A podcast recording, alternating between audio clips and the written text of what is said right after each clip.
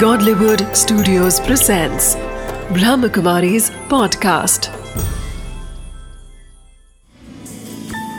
Wisdom of the day with Dr. Girish Patel. नमस्कार ओम शांति रूमी एक बहुत ही प्रसिद्ध पोएट हुए उन्होंने बहुत ही पावरफुल विस्डम दी है उन्होंने कहा कि जब मैं अपने आप को क्लेवर समझता था स्मार्ट समझता था तो मैं औरों को चेंज करने की भरपूर कोशिश करता था, लेकिन चेंज नहीं होते थे।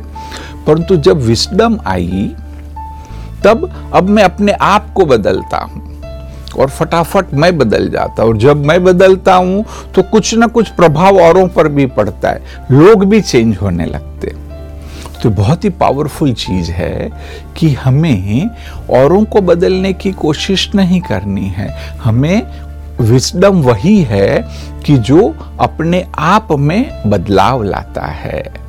बस इस बात को ज़रूर बार बार सोचना। तो आप देखना कि आपके बहुत सारे जो अननेसेसरी थॉट्स है वेस्ट थॉट है, वह समाप्त हो जाएँगे। Om Shanti.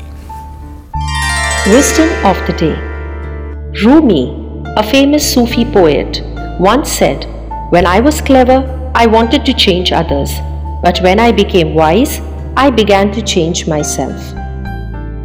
Many a times we feel a strong desire to change others.